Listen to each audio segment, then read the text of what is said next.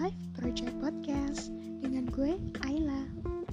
Halo semua, gimana nih? Ayla panggil kalian Sobat SOL Project Podcast atau Sobat S kuadrat B kuadrat atau S kuadrat B kuadrat atau Sobat SOL aja. Hmm, ya udah, sepakatin aja ya, Sobat SOL. Gimana? Setuju? Oke, okay, setuju. Lanjut. Oke, okay. Ayla bakal ceritain nih ada suatu cerita yang menarik di suatu blog.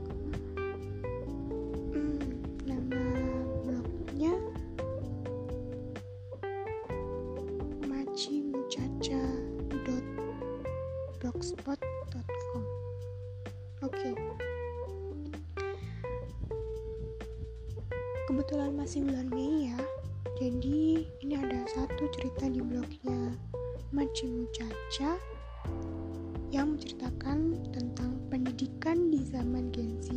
Judulnya itu ya. Oke, uh, langsung aja Ayla ceritakan. Eh, tidak diceritakan deh. Dibacakan. Ayla udah minta izin kok sama yang punya blog. Jadi tenang aja. Hmm, oke. Okay. kebetulan nama karakter yang ada di blognya ini sama namanya Ayla. Sama kan? Kayak namanya aku. Hmm, mungkin nama Ayla tuh udah pasaran kali ya di luar sana. Oke okay, oke. Okay.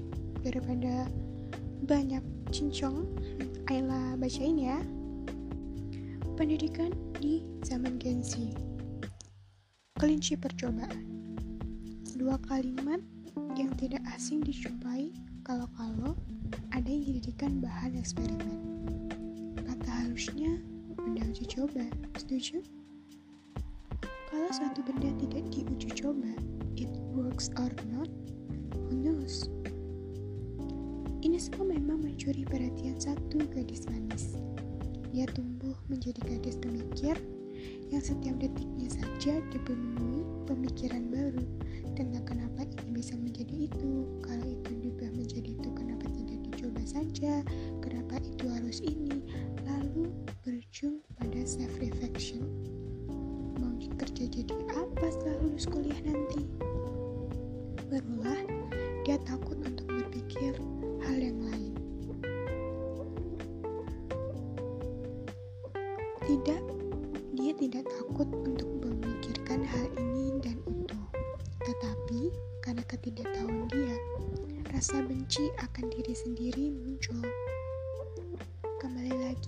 ke bahan uji coba suatu hal. Ayla namanya.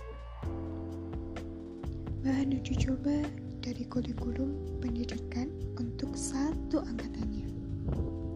Itu dimulai saat dia belum genap berumur 13 tahun. Di sebuah sekolah menengah pertama, dia menjadi uji coba kurikulum 2013. Lebih sial lagi, sekolahnya menjadi percontohan untuk sekolah lain di sekitarnya. Entah bagaimana jadinya, kali uji coba itu ternyata gagal di awal karena ketidaksiapan pengajar dan fasilitas sekolah yang belum cukup memadai.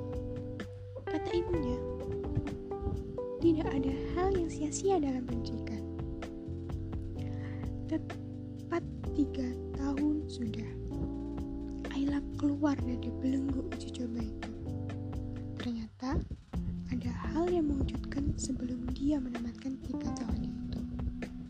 hal lain yang mana saat dia berumur 12 tahun UN-nya pas-pas yaitu 26,75. Sebetulnya untuk syarat memasuki sekolah menengah pertama sudah bisa.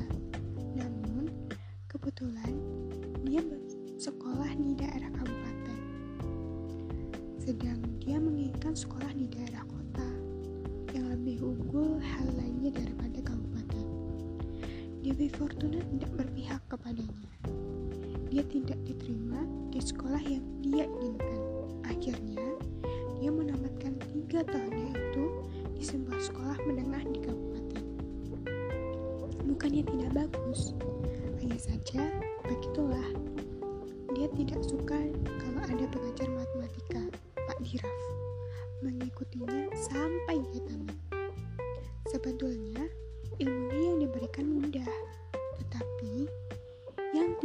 sukai adalah soal matematika yang ia dapatkan dengan contoh dengan cara pengerjaannya diberikan, dikerjakan, sekaligus dijawab oleh gurunya itu.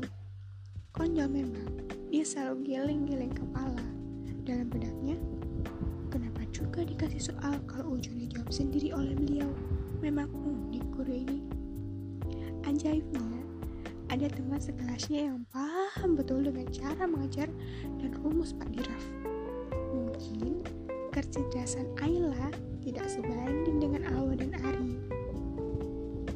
Masa-masa uji coba tiga tahun berakhir di tahun 2016. Ayla dikenal sebagai anak yang pandai dan bahasa Inggris. Itu semua bermula saat Ayla kecil mendapatkan tugas dari guru di taman kanak-kanaknya yang mengharuskan dia berpidato berbahasa Inggris di acara kelulusannya. Kecerdasannya sudah tidak diragukan lagi. Dan ketika di kelas A dan mendapatkan peringkat murid teladan di kelas B. Rasa kepercayaan dirinya itu tidak perlu ditanyakan lagi, mulai dari tari tradisional anak-anak, lomba menggambar, sampai lomba fashion show anak sudah dia tempuh tanpa perlu ragu. Tidak perlu hadiah, dia hanya perlu pengalamannya saja. Rasa kepercayaan yang sudah di atas rata-rata itu runtuh bak istana pasir yang disembur ombak lautan. Sahabat satu-satunya menghancurkan rasa itu dengan satu kalimat yang tidak lazim dikatakan oleh seorang anak kecil yang baru berumur lima tahun. Dia akan dapat juara karena ada sogokan untuk gurunya. Secara dia orang yang berada.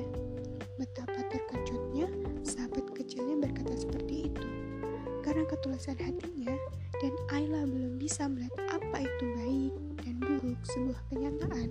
Jangankan baik dan buruk, arti hitam, putih, dan abu di hidupnya saja dia tidak tahu. Masa-masa kelamnya tidak berakhir hanya dengan menjauhi sahabatnya itu. Dia tetap bersahabat dengan teman masa kecilnya sampai kelas 5 saja. Karena dia sudah tahu apa yang namanya sedikit kebenaran tidak sesuai kenyataan. Ayla berhasil memulai membela diri saat dia menginjak usia 8 tahun. Dia memulai hidupnya dengan mengikuti kelas khusus berbahasa Inggris di kotanya. Sedikit demi sedikit, pondasi itu berbentuk rapi, seperti awal pondasi itu seharusnya berdiri. 18 tahun berlalu sangat cepat. When Ayla should be facing the UTBK or something. Ayla memang tidak untuk tidak menjadi kelinci percobaan di masa pendidikannya. Maybe it was written down at her destiny book that her struggle all about the government education experiment of curriculum. Sampai dia benar-benar memutuskan untuk tidak melanjutkan pendidikan. Mungkin Ayla benar-benar sudah tidak menghirup oksigen segar di kota Bandung. UTBK itu hampir mirip SBMPTN gitu. Berbeda di pelaksanaannya. Untuk mendaftar ke, ke perguruan tingginya, begitu ujian tulisnya selesai, siswa hanya tinggal menunggu diterima atau tidaknya di perguruan yang dipilihnya di awal pendaftaran. Kalau di UTBK, tes tulisnya dahulu, lalu tahu hasilnya, barulah mulai mendaftar di perguruan tinggi yang diinginkan dengan ketidakpastian berapa minimum skor yang bisa lolos baik standar dari perguruan tingginya, standar dari jurusan, dan juga prodinya. Semua yang menentukan perguruan tingginya. Belum lagi soal unik yang akan muncul akan didapatkan oleh siswa yang ingin melanjutkan pendidikan ke jenjang perguruan tinggi. Karena Ayla adalah anak kesayangan pencipta, tak petir yang awal menjadi kelinci percobaan diubahlah menjadi petarung di ujian tulis mandiri yang benar-benar menguji kecerdasannya. Bukan karena privilege yang bernama SNMPTN, UTPK, jalur orang dalam, dan kebentukan yang berlandas nilai saja. Tuhan membuatnya menjadi petarung sejati, sama seperti saat dia menaruhkan ujian tulis di jenjang sekolah menengah atas di tahunnya. Lagi-lagi, anak kota mendapat hak istimewa dengan probability yang mana 20% sisanya untuk anak kabupaten. Sebetulnya, hasil ujian Ayla sangat dikatakan bisa untuk mendapatkan slot bersekolah di sekolah favoritnya itu.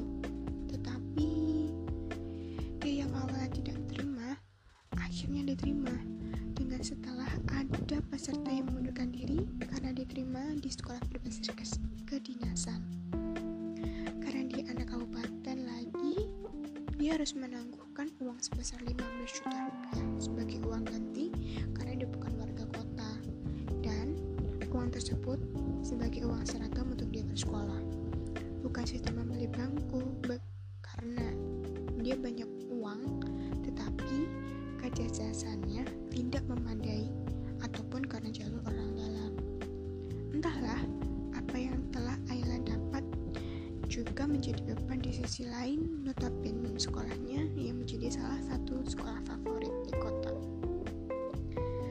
Setelah sistem pendidikan dan uji coba kurikulum selesai membabi buta selama tujuh tahun lamanya, dia bernafas sebentar untuk memanfaatkan angin sepoi-sepoi ala angin semelir di bawah pohon yang rindang.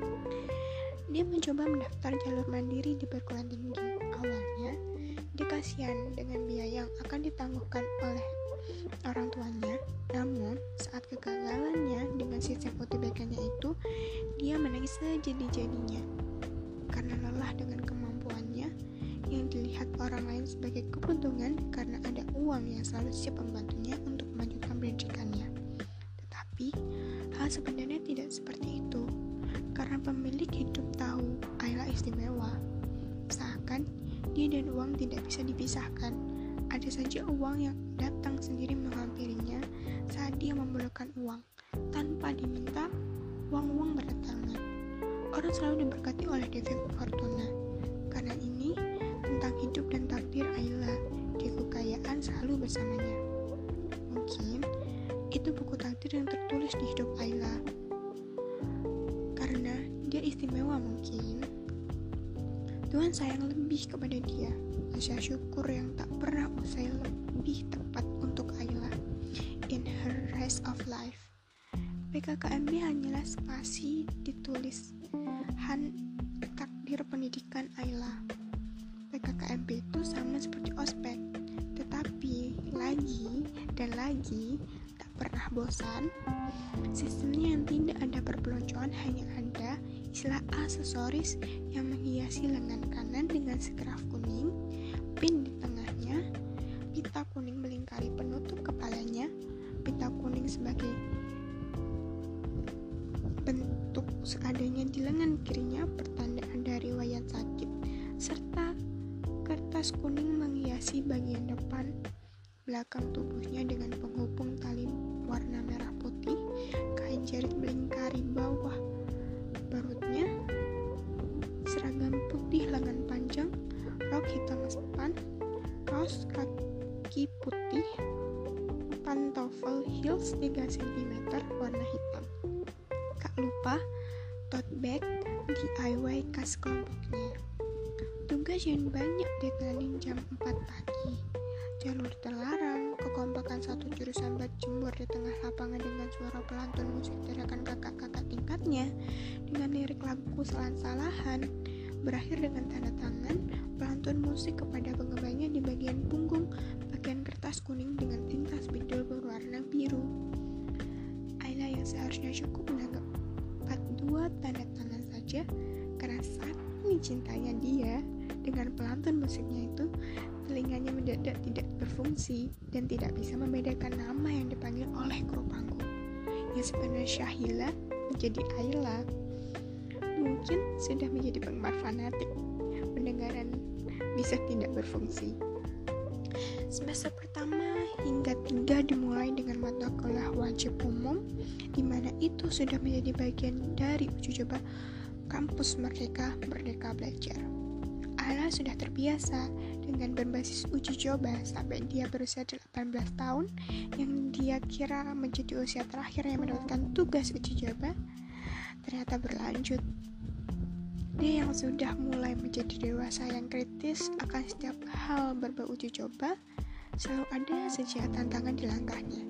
Mata kuliah yang seharusnya dia dapatkan dahulu teori, lalu dia ujikan teori tersebut di mata kuliah berikutnya, melebur menjadi satu dalam satu te satu semester, di mana teori dan praktiknya menjadi satu.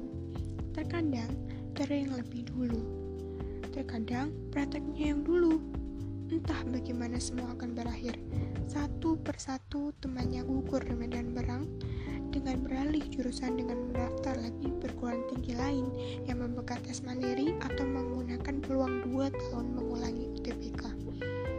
Tidak bisa dipungkiri, pendidikan di negeri ini masih belum jauh sekali tertinggal dengan negara lain. Karena dalam prakteknya, siklus kurikulum pendidikan berlangsung dengan teori evolusi. Kalau kata anak sosial, dulu mendapatkan pelajaran sosiologi. Selesai. Gimana nih sobat SOL? Dengar cerita dari salah satu penulis blog ini nih. Kalau menurut Ayla sih bener sih kalau siklus dari kurikulum itu siklusnya evolusi. Nggak mungkin langsung tiba-tiba diubah dalam sekejap. Yang ada sistem pendidikan itu malah jadi semerawut dan tidak karuan. Ya nggak sobat SOL setuju nggak? Oke kalau sobat SOL punya cerita sobat SOL bisa nih uh, tulis ceritanya di emailnya Story of Life Project emailnya storyoflifeproject at gmail.com atau bisa langsung aja kunjungi di Instagram Story of Life Project oke okay? sekian cerita yang bisa Ayla bagikan.